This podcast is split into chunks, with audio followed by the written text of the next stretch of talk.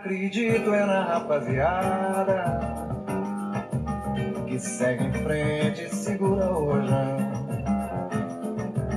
Eu ponho fé na fé da moçada que não foge da fera e enfrenta o leão. Eu vou à luta com essa juventude que não corre da raia a troco de nada. Eu vou no bloco dessa mocidade que não tá na saudade constrói a manhã desejada. Agência Tambor e Rede Abraço de Rádios Comunitárias apresentam Jornal Tambor. Jornal Tambor. Comunicação livre, popular e comunitária. Está no ar Jornal Tambor. Jornal Tambor. Bom dia, bom dia, bom dia. Vamos rufar forte esse tambor hoje, 21 de maio de 2020, começando esta quinta-feira, saudando a todos vocês que acompanham a nossa transmissão, a todos que fazem parte desse projeto de comunicação popular. Um alô especial, um bom dia especial, meu querido Ed Wilson Araújo, companheiro de jornada, companheiro de agência Tambor Bom dia, Emílio Azevedo. Estamos todos trabalhando em nossas casas para levar comunicação responsável a todos vocês. Bom dia, bom dia a todos. Bom dia, Cristiano Benigno. Saudando aqui nosso querido Gonzaguinha. Eu acredito é na rapaziada, Cristiano, todos. Que segue em frente, segura o rojão, como é que não? Que segue em frente, segure o rojão. Vamos começar segurando esse rojão, vamos continuar segurando esse rojão. Está começando agora a nossa transmissão. Seja bem-vindo, muito bem-vindo você à Agência Tambor. Se você quiser conhecer um pouco mais sobre a Agência Tambor, vai lá no site www.agenciatambor.net.br. Agência Tambor que também faz parte da rede de comunicação popular e alternativa e sobretudo independente do Maranhão, junto com o blog do Ed Wilson, com o blog Buliçoso, jornal Vias de Fato e que todos fazemos parte da teia de comunicação popular do Brasil, um movimento que já reúne, aglutina comunicadores populares, comunicadores comprometidos com as causas populares, com o interesse público, com a cidadania, com o respeito ao Estado democrático de direito. Bom dia, Simão Sirineu. Bom dia, Joel do Churrasco. Essa hora falar em churrasco dá uma fomezinha, né, Joel? Bom dia, Marisélia. Bom dia, Nanda Pavãozinha, Fernanda Pavão, publicitária. Prazer enorme receber aqui a sua audiência de hoje, quinta-feira dia 21 de maio. Dedo de prosa. Dedo de prosa.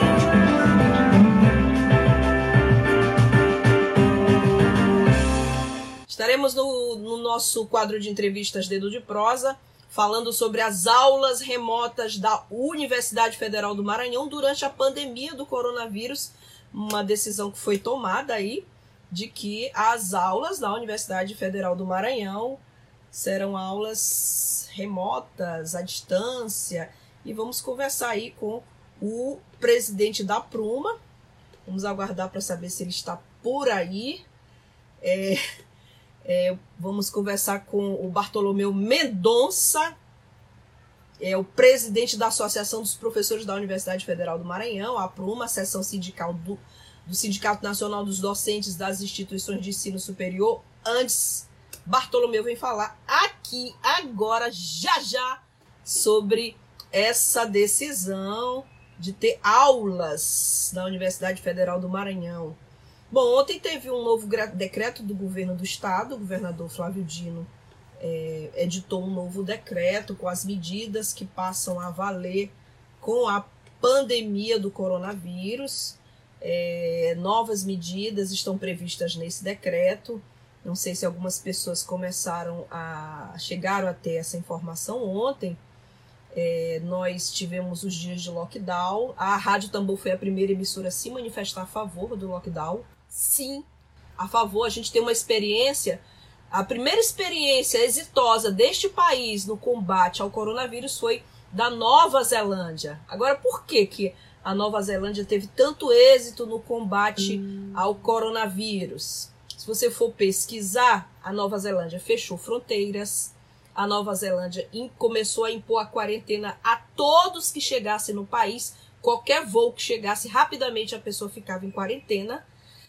Ela promoveu um bloqueio rigoroso, montou uma extensa operação de, de testes e rastreamento de contatos.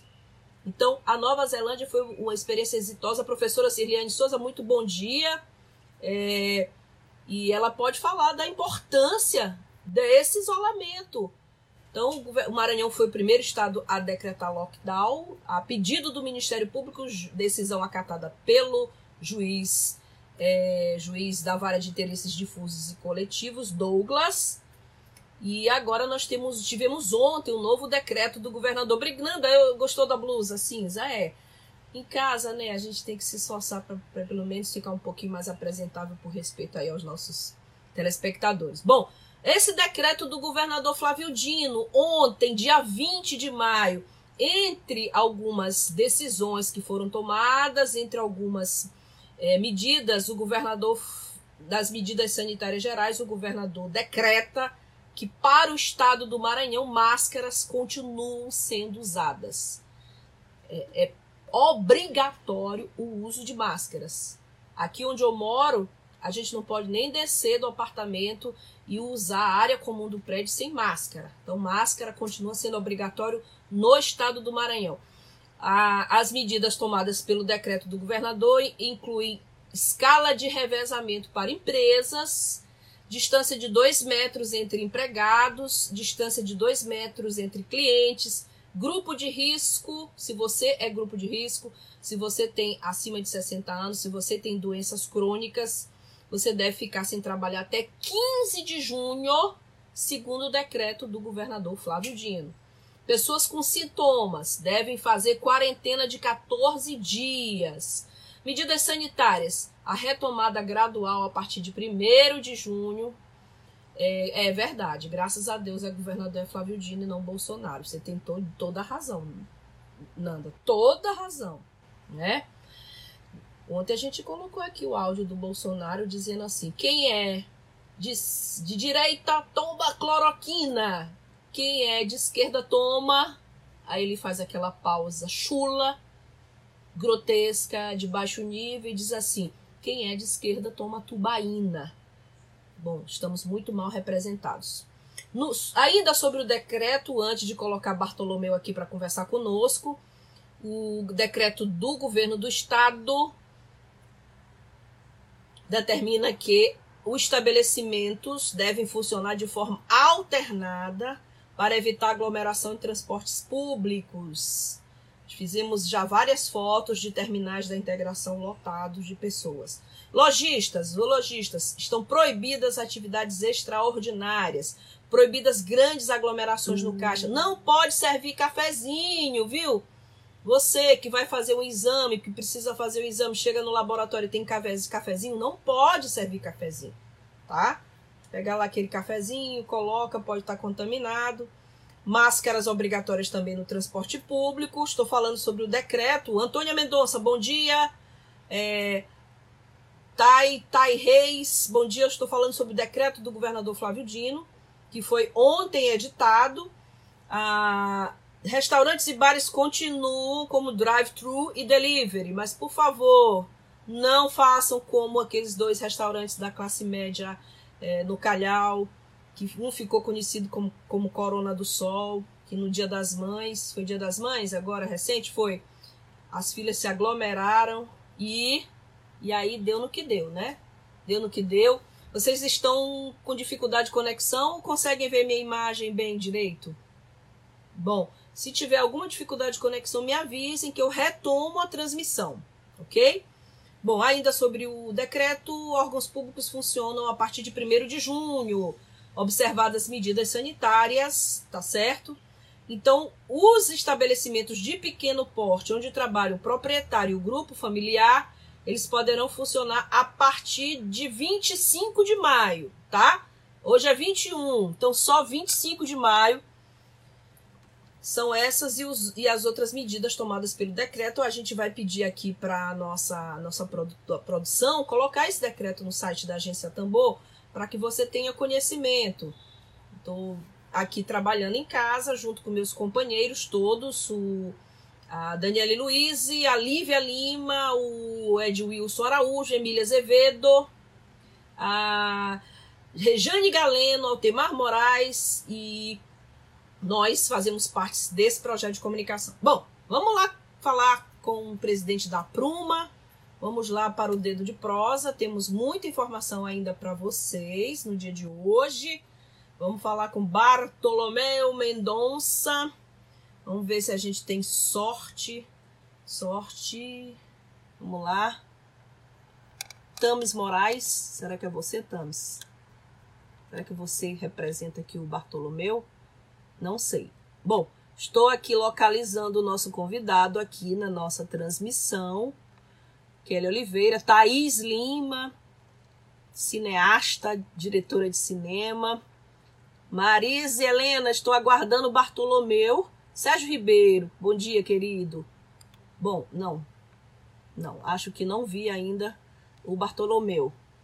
A Regia, Regia Guapa, tem outra Guapa aqui também. Venezuela também está sendo uma experiência bem sucedida, é interessante, a gente precisa ir lá e divulgar um pouco a experiência da Venezuela.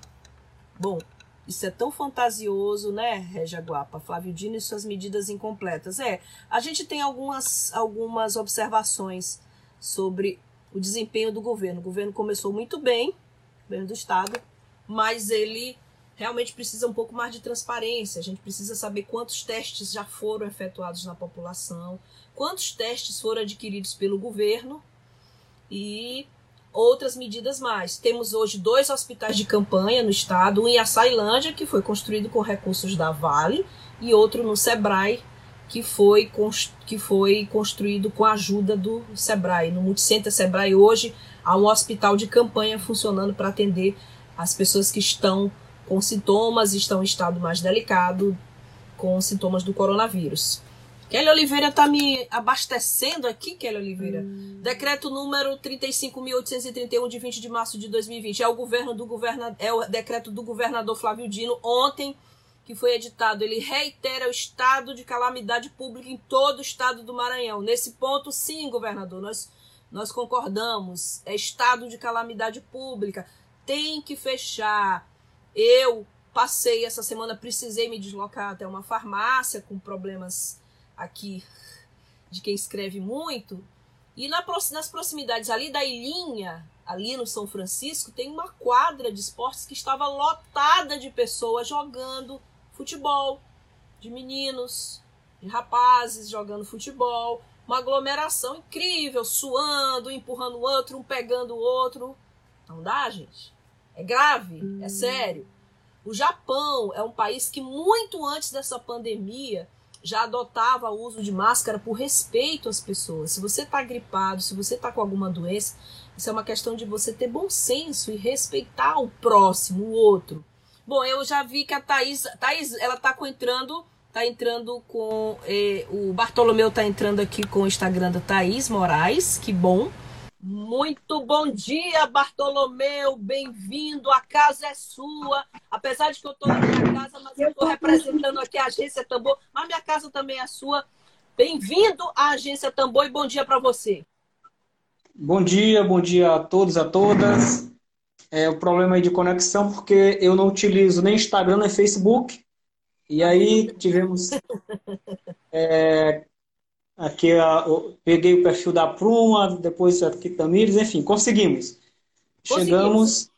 Estamos no ar. E estamos no ar e espero que todos e todas estejam bem nesse momento é, ímpar de passar por essa pandemia. O importante agora é preservar e dar condições de vida para o nosso povo, para todos nós, para os que resistem e lutam pela vida plena da humanidade. Bom dia. Sem dúvida. Bom dia. Bom, eu vou apresentar o Bartolomeu a vocês. Muita gente já conhece, muita gente já estava aguardando ansiosamente a, a transmissão com ele. Eu estou conversando agora com o presidente da Associação de Professores da Universidade Federal do Maranhão, a Pruma, seção sindical do Sindicato Nacional dos Docentes de Instituições de Ensino Superior, Bartolomeu Mendonça, e nós vamos conversar com Bartolomeu agora sobre as aulas remotas na Universidade Federal, Federal do Maranhão durante a pandemia do coronavírus. Bartolomeu, eu li uma nota, eu estou até com essa, essa nota aqui comigo, sobre, do Diretório Central dos Estudantes, 17 de setembro é o nome do diretório, né? E quem vem com tudo não cansa, adorei aqui o slogan do diretório.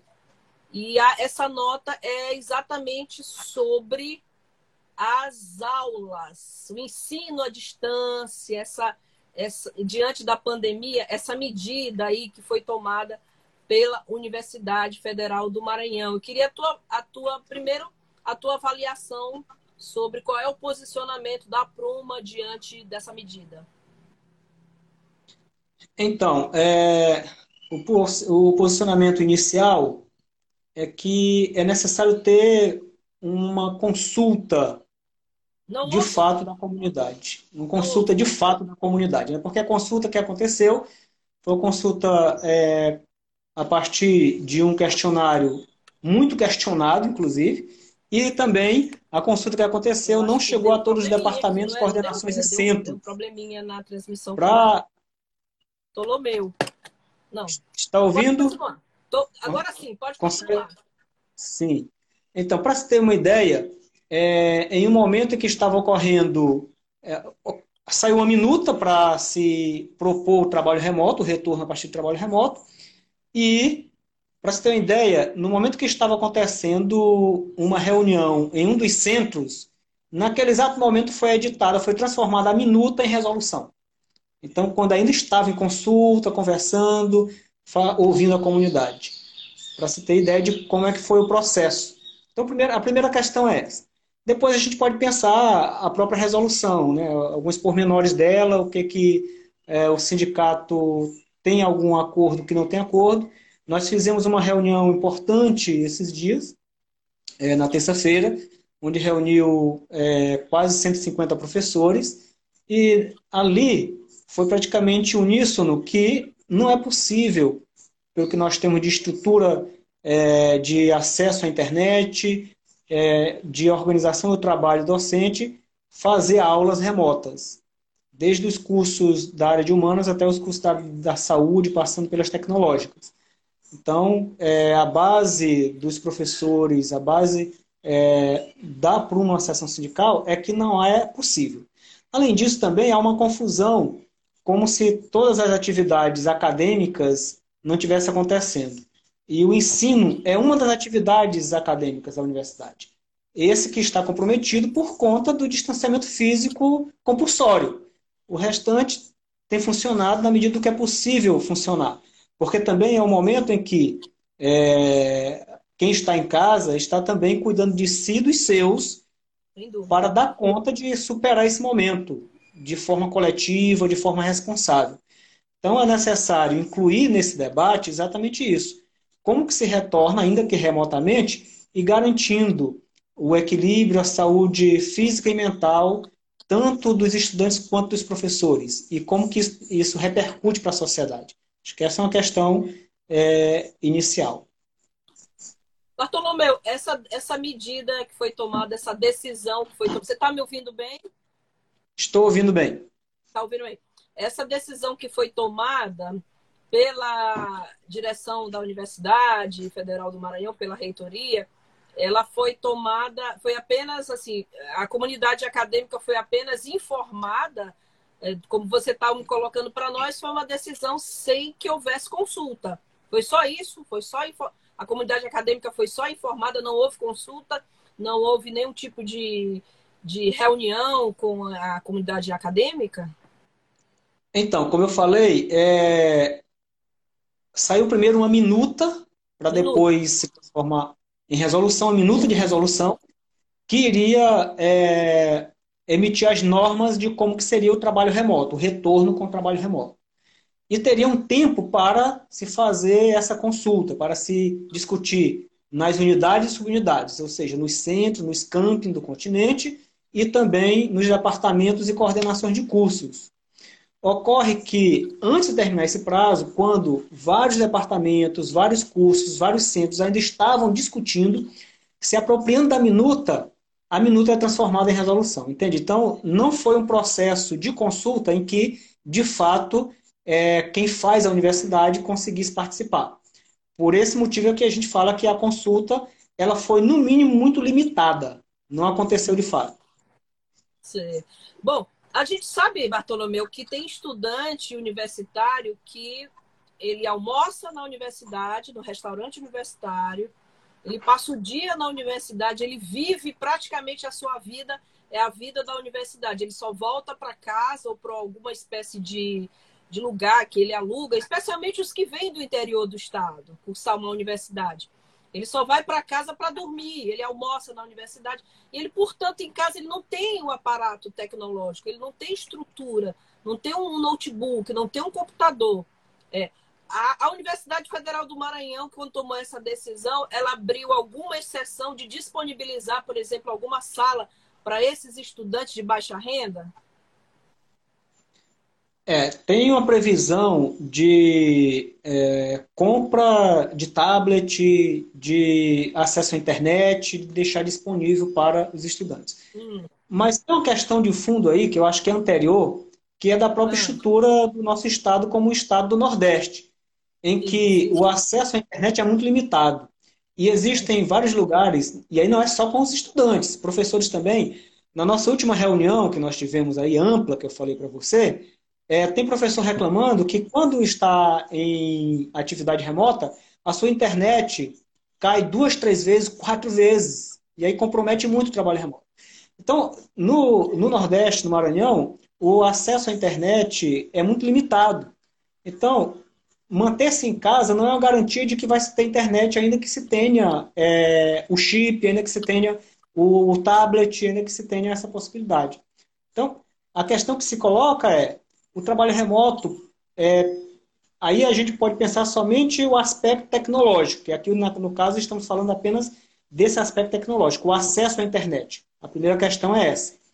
Mesmo essa primeira questão não está resolvida porque existem casos de professores que, no seu lugar de residência, alunos no seu lugar de residência, não têm essa internet com condições de fazer esse trabalho.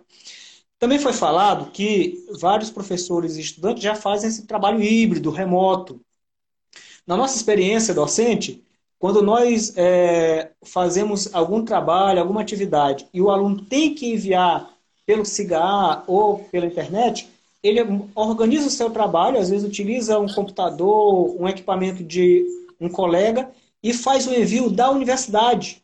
E isso gera, é o, a maioria da turma não tem acesso direto em casa. Então, se nós estamos vivendo em momento de isolamento, a ideia é ter essa ferramenta em casa, e não tem. Então, o que é que a, que a normativa, a resolução é, 1999 de 2020 prevê? É que o acesso a, a compra desse pacote tecnológico, digamos assim, e que o período 2020.3 seria opcional. Então, o aluno, o professor, iria aderir de forma opcional para esse período.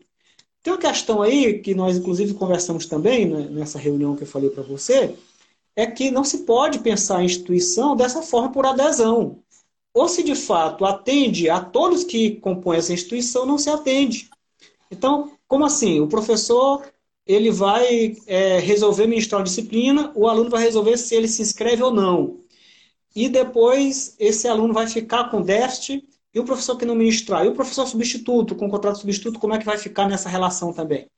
Então, está se criando aí, é, inclusive, uma, uma situação em que se pode começar a fazer uma avaliação do professor bom que vai aderir e o professor ruim que não vai aderir. O estudante responsável que vai aderir a esse momento e o estudante responsável que não vai aderir. Desconsiderando as questões, como eu já falei, emocionais, familiares, é, de cada um domésticas e aí é, não se leva isso em consideração. Então, é uma questão importante porque a resolução não atende a uma demanda da instituição como um todo. A resolução mesmo já prevê isso. Bom, eu estou com o Cristiano Benigno, eu vou pedir licença, Bartolomeu, para de vez em quando eu fazer menção à nossa audiência. Cristiano está me, tá me informando que esse DCE é fake, é, DCE de aliados de Natalino Salgado, reitor, e que o DCE da UFM está em gestão provisória. Não é essa gestão aqui. Obrigada, Cristiano, é, pela informação. Agora, a nota de posicionamento do DCE está dizendo que, o, diante do contexto da pandemia, os estudantes estão sendo obrigados a se ajustar a uma realidade de ensino que não é mais presencial, mas que, ao mesmo tempo, não é o ensino à distância. Então, a nota, me parece aí, Cristiano, que a nota, Bartolomeu, ela diz aqui: o ensino à distância preconiza a existência de uma infraestrutura para oferta de ensino, claro, uma rede de professores e tutores e a formação docente e discente para o uso das plataformas e recursos. Isso, pelo que se sabe, não houve formação de docente para esse tipo de ensino. Houve? Não, né? Nenhum docente se preparou para agora da noite para o dia começar a ministrar ensino à distância para os, os, os universitários. É isso? É, além dos docentes não terem tido um preparo prévio, e aqui para tentar ser justo com a normativa que saiu, é, existe lá uma sugestão de que é, setores responsáveis da universidade irão disponibilizar cursos para os professores. Aí, nesse primeiro momento, é, maio agora até início de junho, para começar, então, o, o período especial, que seria 2020.3. Só, gente, que não dá para se pensar, ah, vamos resolver rapidamente isso. Além de ser um processo que requer mais tempo, tem também uma questão de adequação do currículo desses cursos. O que, que está acontecendo? Está se pegando um currículo de um curso presencial para ser ofertado de forma remota.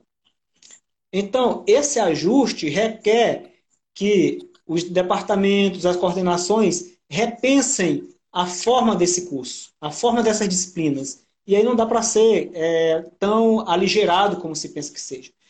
Como também, e, e se tudo isso ficar resolvido, eu volto àquilo que eu estava falando. E os alunos, os estudantes que não têm condições de fato de fazer esse trabalho remoto. O que nós estamos compreendendo é que é necessário é, aguardar o declínio dessa curva de contaminação da pandemia e depois se pensar uma forma de retorno responsável que, de fato, todos sejam incluídos. Porque aqui o que se pode dizer é o seguinte, tá, como inclusive é, alguns representantes do governo já falaram, que as políticas educacionais não é para reparar é, problemas sociais, desigualdades sociais. Mas a compreensão dos sindicatos professores da Universidade Federal do Maranhão é de que não se pode pensar em educação se apenas um professor ou um estudante ficar de fora disso. Nós precisamos garantir que todos participem do processo, que todos estejam presentes nesse processo para que nós consigamos avançar, acertar e errar juntos nesse processo educativo. Bartolomeu, é, o Bolsonaro acabou recuando, cedeu às pressões para adiar o Enem é, é incrível, porque até o próprio comercial do Enem dizendo assim que a vida não pode parar, mas vidas já estão, inclusive, não já até estão é, sendo atingidas pelo coronavírus. É um comercial bastante fora da realidade brasileira. Aparece um estudante de classe média com um tablet, um notebook, e não contempla a ampla maioria dos estudantes brasileiros. Então, Bolsonaro recuou e adiou o Enem. Tu achas que existe possibilidade de pressão para que essas aulas na universidade elas sejam suspensas dessa forma como a reitoria está tentando realizar a possibilidade de um adia de um adiamento nesse processo aí da Universidade Federal do Maranhão até que os professores se treinem até que criem essa estrutura para estudantes por exemplo você adquirir um tablet para distribuir para um estudante universitário não é um processo do ponto de vista administrativo tão simples assim. Então, tu achas que há possibilidade? Nós compreendemos que sim, Flávia, porque, primeiro, tentar abrir um canal de diálogo com a própria reitoria, para que a gente possa, enquanto representante da nossa categoria, dos professores, como também os representantes aí dos estudantes, o DCE da UFMA, essa comissão provisória que está é, reorganizando o movimento estudantil, possa mostrar como que deve ser, dar uma sugestão, abrir aí o canal de diálogo. Então, penso que é plenamente possível. Além disso, é, o que nós ouvimos nessa reunião ampla é que a maioria dos departamentos e das coordenações de curso estão é, é, devolvendo, estão respondendo de forma a de, de modo a informar que não é possível retornar remotamente agora. Então, os departamentos, as coordenações, a maioria está retornando assim. Como eu falei para você, desde o departamento, por exemplo, na nossa reunião, foi é, informado que o departamento de medicina 3 não vai retornar com aulas remotas, como também departamento de psicologia, como também é, vários outros departamentos foram informando. Departamento de educação física. Então, nós temos aí vários departamentos que compreendem que agora não é possível esse retorno exatamente porque é necessário né, fazer isso de modo um pouco mais compreendendo como que vai ser. O que, o que a gente é, espera, inclusive vamos formalizar, é que a representação dos estudantes, efetivamente, dos professores, tenha assento no comitê de crise, comitê especial operativo de crise, e que a gente possa também sugerir para que a gente tenha condições de avançar. entender que, por mais que se alegue que o problema é que tem os órgãos de controle é, pressionando as universidades para que retornem às atividades, nós não podemos ceder para fazer isso de qualquer forma, de modo irresponsável, que não garanta a participação das pessoas. Porque é, fazer um retorno por adesão, nós não entendemos que é a melhor forma. Então, nós precisamos conversar e ver se é possível. Então, nós entendemos que é, a percepção e a organização dos professores nos seus departamentos, nas suas coordenações, já está dando essa resposta. E entendemos que vai ter uma sensibilização da reitoria nesse sentido de fazer a revogação dessa resolução e retomar o canal de diálogo e que nós possamos, de fato, ter aí uma saída que seja é, melhor e uma saída que atenda o conjunto dos professores, dos estudantes e dê, de fato, uma resposta para a sociedade. Ó, a Marisélia está lembrando aqui a gente que o MEC suspendeu as aulas até 16 de junho. E a, o, o, a página Sociologia Urbana e de Imperatriz nos informa que é necessário, comenta que é necessário democratizar o debate. Viva a Pruma! Professores e alunos precisam ser ouvidos. Obrigada, Sociologia Urbana de Imperatriz, pela sua participação. E Marisélia, falando, professora Marisélia, não podemos privilegiar nas universidades públicas os que têm melhores condições econômicas. Tem uma pergunta aqui, Bartô. Desculpa te chamar de Bartô, mas é live, né? A gente, tu tá na, eu estou na minha casa, a gente acaba criando uma intimidade. É, a, o Plácido Freire está perguntando se essa resolução contempla também os programas de pós-graduação, como vai ficar. Eu sei de alguns mestrados que estão funcionando, né? É, tu tens essa informação para o Plácido? Olha, eu fiz inclusive uma leitura novamente dessa resolução e não prevê a pós-graduação uh, na resolução. É, eu soube que teve esses dias uma reunião com todos os coordenadores de pós-graduação, é, com o staff da universidade, para pensar a pós-graduação. Questão de, de bolsas, questão de funcionamento de aulas. Então, penso que deve sair uma informação específica para a pós-graduação, como também para o colégio de aplicação, que a nossa universidade ela tem é, oferta educação básica até a pós-graduação, até nível de doutorado. Então, são realidades distintas que precisam ser observadas. Nós estamos falando da graduação, que é, digamos assim, o maior volume que tem, mas nós temos aí as pós-graduações, os mestrados, doutorados e também a educação básica, que precisa ser visto como que vai ser esse funcionamento. Por isso é que eu, eu, eu retomo, Flávio, e digo, não é uma tarefa fácil fazer esse retorno. E aí não dá para a gente fazer, dar uma resposta simplesmente para esses órgãos de controle que vai fazer o professor, de qualquer modo, né, voltar a fazer suas atividades.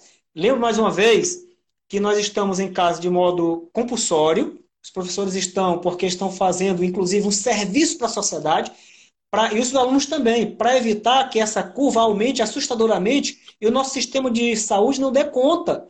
É isso que está acontecendo. A educação é um serviço essencial, necessário, e que agora não está ocorrendo na sua totalidade, porque não é possível. Porque é necessário essa parada para que a própria sociedade não seja atingida de modo letal. Se em todos os países é assim, a educação ela precisa ser retirada para que garanta que a curva de contaminação não suba de forma exponencial. Isso é necessário para a nossa sociedade. E isso aconteceu.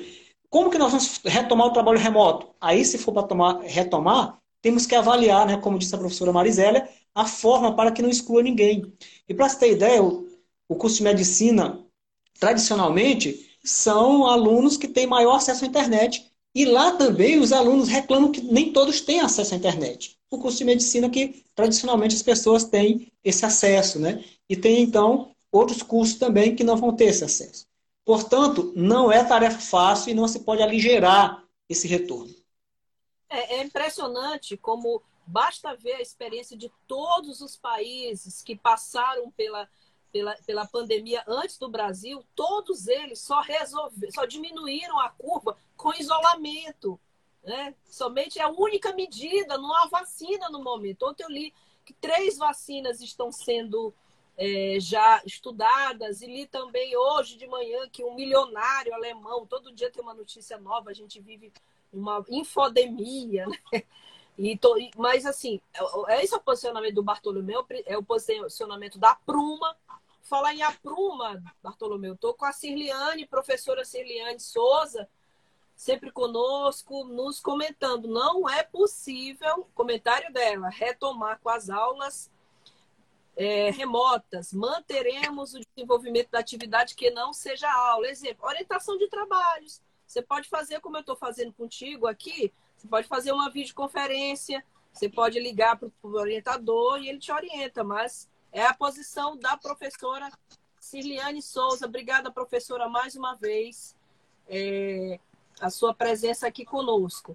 Bom, ela ainda fala mais, a falta de condição estrutural da maioria dos alunos o, que já entraram na universidade tem perfil semelhante e é necessário que a gestão da UFMA entenda que não pode ter posição na universidade. Bom, deixa que eu não sei se eu entendi bem, professora.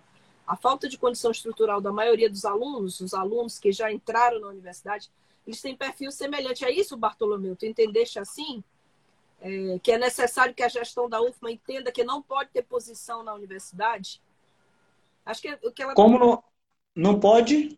ter posição. Acho que ela quer dizer o seguinte, que acima de divisões de grupos. Ah, sim, entendi. entendi. É isso? Não, corretíssimo. É isso? E como nós estávamos falando é, anteriormente, o...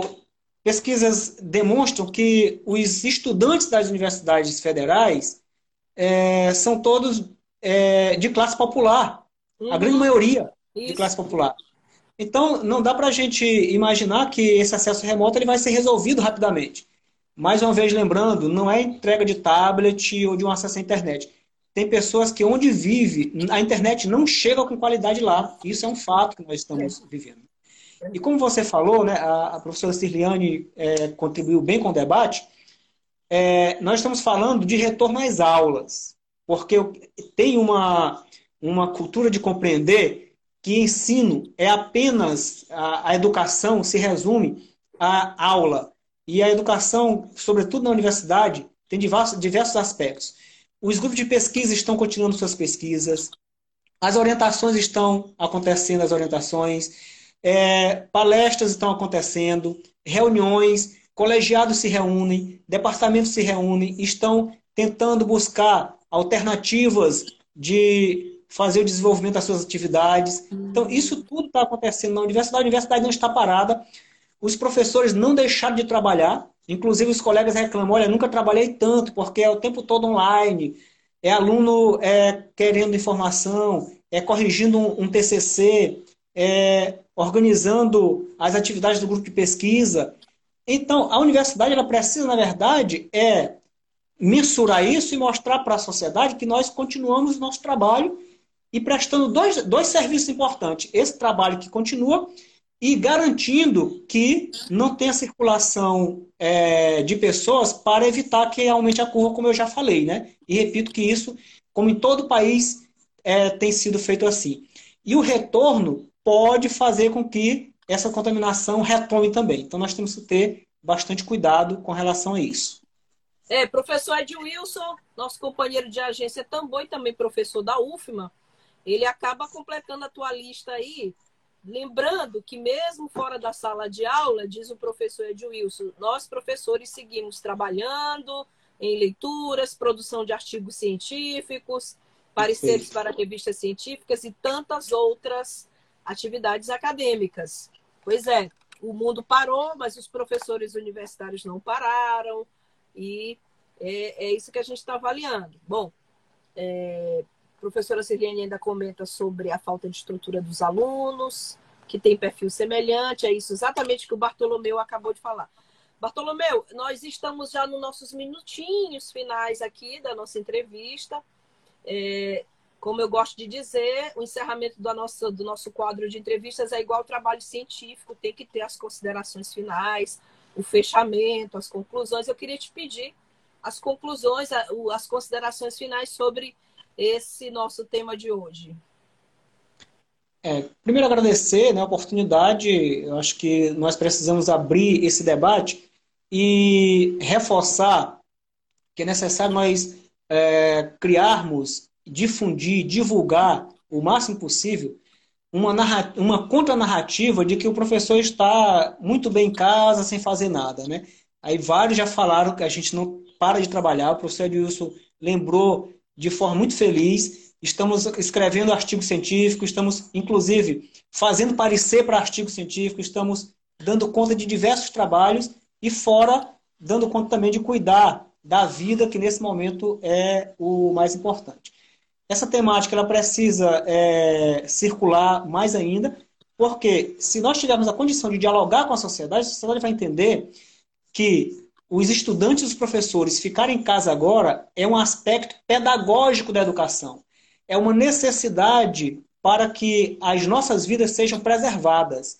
E de casa, esses estudantes e esses professores estão fazendo seus trabalhos naquilo que é possível para garantir, quando tiver o retorno, essa produção acadêmica vai aparecer, essas leituras, esse acúmulo que às vezes no cotidiano de muita tarefa não dá para fazer, vai aparecer de forma mais sistematizada, vai se ter é, trabalhos muito mais bem elaborados, porque é o momento que o professor está recluso e está repensando as suas, as suas sínteses, está pensando os seus trabalhos. Essa narrativa precisa aparecer, porque o que tem acontecido é como se o professor fosse privilegiado de estar em casa sem fazer nada, e isso não é verdade. Isso não está acontecendo. O professor está prestando dois grandes serviços para a sociedade, como eu já falei, quero repetir.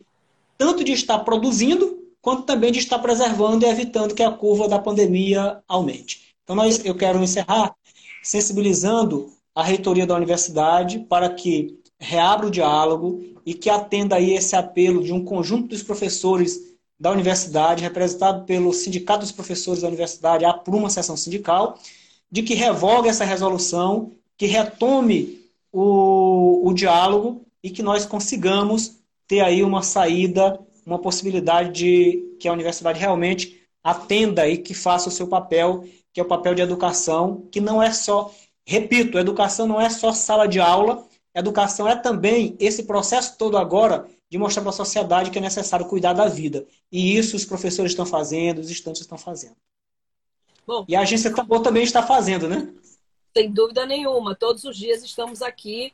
A gente agradece, eu quero te agradecer em nome de toda a equipe que faz a Agência Tambor, pela entrevista, pelos esclarecimentos, sobretudo pela consciência social que a Pruma tem, não só atua para a comunidade acadêmica, para a comunidade universitária, mas para toda a sociedade, já que estamos todos no mesmo barco hoje. Obrigada, Bartolomeu. Boa tarde para ti. Boa tarde, obrigado. Ficamos à disposição. Um grande abraço. abraço a todos que os ouvintes, todos os professores da universidade. Perfeito, obrigada. Bom, o Simão, Simão fez uma pergunta interessante aqui. Já existe alguma discussão depois da pandemia para o funcionamento da UFMA, a gente pode encaminhar, inclusive, Simão, a tua pergunta para o Bartolomeu, para a Pruma, mas é impressionante como essa pandemia ela deixou em evidência uma coisa muito importante que se chama planejamento.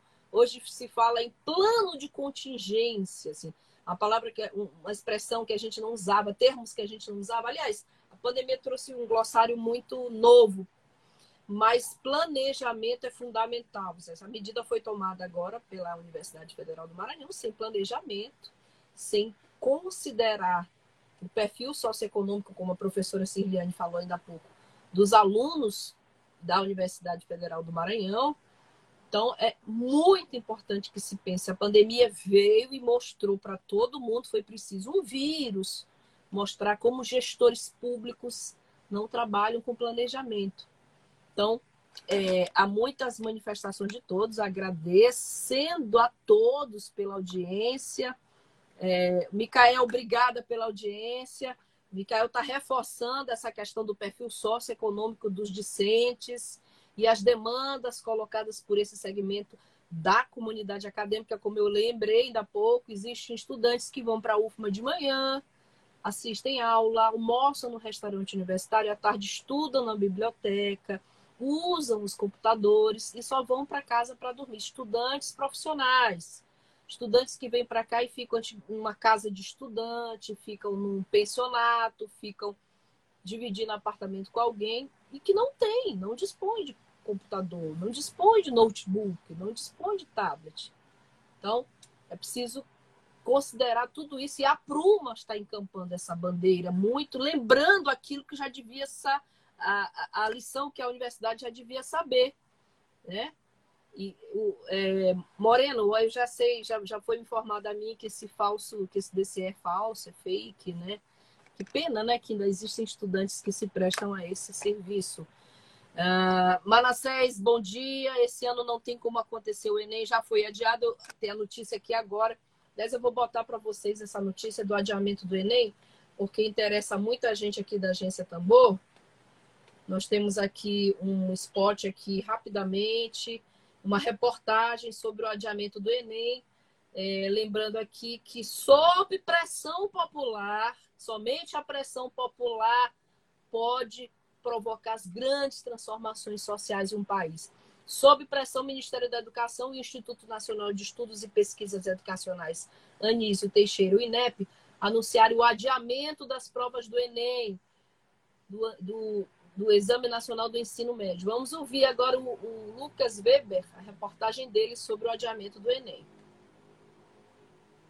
Sinal de recuo após manifestações populares e de diversas entidades, o governo anunciou que irá adiar o Enem. O comunicado veio nesta quarta-feira, dia 20, por meio do Ministério da Educação e do INEP, autarquia responsável por organizar as provas. Pelo que foi divulgado, a prorrogação será de 30 a 60 dias em relação à previsão inicial do exame. O governo afirmou que irá realizar uma enquete com os candidatos inscritos para discutir o novo cronograma. A pesquisa será feita virtualmente no mês de junho. Um dia antes do anúncio, o Senado havia aprovado um projeto de lei que justamente possibilitava o adiamento do Enem. Para entrar em vigor, a proposta ainda precisa passar pela Câmara dos Deputados. Os editais do Enem previam a realização das provas presenciais nos dias 1 e 8 de novembro, enquanto o teste virtual deveria ocorrer nos dias 22 e 29 do mesmo mês. Por conta da pandemia, que alterou significativamente a dinâmica nas escolas públicas e particulares, estudantes, professores e especialistas iniciaram uma campanha para pedir a prorrogação do exame. A mobilização popular, no entanto, ainda encontrava resistência na gestão Bolsonaro, que vinha defendendo a manutenção das datas. Diante da postura do governo, o caso foi parar na Justiça, com questionamentos da Defensoria Pública da União, da União Nacional dos Estudantes e da União Brasileira de Estudantes Secundaristas. Como resultado da mobilização, nas últimas semanas, a hashtag ADIENEM esteve em alto nas redes sociais do mundo inteiro e ajudou a inflamar os debates em torno do tema. Com o anúncio do Ministério da Educação, o projeto de lei aprovado no Senado sobre o adiamento do Enem foi tirado da pauta do dia na Câmara dos Deputados. Essa decisão veio a partir de negociações de líderes do chamado Centrão que vem se aproximando de Bolsonaro e tentam poupar o governo de maiores desgastes políticos.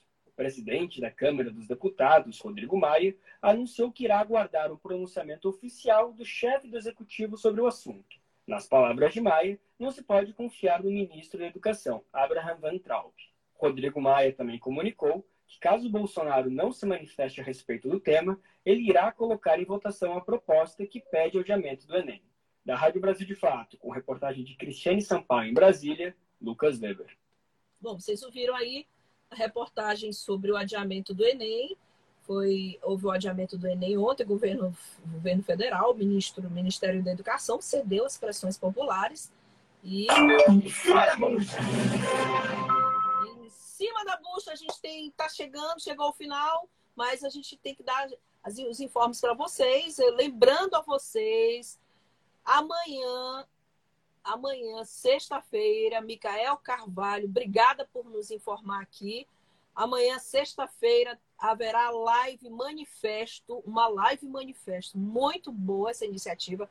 Vai ser no Facebook, uma live manifesto da Pruma, 16 horas. Vamos todo mundo divulgar live manifesto da Pruma amanhã no Facebook às 16 horas. Então, fica aí a informação.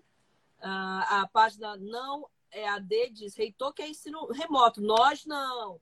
O movimento não é AD convoca, é AD convoca que é ensino à distância, convoca os alunos para um boicote contra as decisões autoritárias do professor Natalino Salgado. Bom, é isso aí. É, vamos também é, nos despedindo de vocês aqui. E lembrando, o último informe de hoje é que a FENAGE, a federação nossa, a Federação Nacional dos Jornalistas, agora às 11 horas, protocolou com mais 400 entidades o pedido de impeachment do presidente Jair Bolsonaro. A Federação Nacional dos Jornalistas, que todos nós jornalistas fazemos parte, parte em aliança com 400 entidades dos movimentos sindical, social e popular, das juventudes e partidos políticos protocolaram hoje, às 11 horas, hoje dia 21, o pedido de impeachment do presidente Jair Bolsonaro. Fica aí a informação para você. A gente está indo embora. Lembre-se, amanhã, 16 horas, no Facebook, a live manifesto da Pruma contra essa medida que foi tomada de ensino à distância na Universidade Federal do Maranhão, não houve treinamento para professores, estudantes, em sua grande maioria, não dispõem de acesso à internet para conseguir assistir a essas aulas. Decisão tomada de forma autoritária, sim. Desde, quando não há consulta popular, a gente chama de decisão autoritária. Gente, uma ótima tarde para vocês. Fiquem bem, cuidem-se, saiam de casa somente se for extremamente necessário fiquem em casa direitinho, atualizem as leituras, atualizem as séries, estudem. Quem trabalha em casa como eu não mudou, a gente continua trabalhando do mesmo jeito. Então, jornalistas são realmente guardiões da democracia. É por isso que a Rádio Tambor existe, é por isso que a Rádio Tambor existe por causa dessas e outras causas. Muito obrigada. A gente vai vai voltar amanhã. Cuide-se bem para fazer uma versão bem humorada e, e devidamente. Estamos em pandemia, mas cuide-se bem. Tchau, tchau. Não dar abraço, só o cotovelo. Lavar as mãos a todos há 20 segundos. Me deixe em isolamento, vê se bota fé e ouve o meu pelo. Respeita o isolamento. Respeite. Fique em casa até Fique em casa. passar o pesadelo. Eu quero que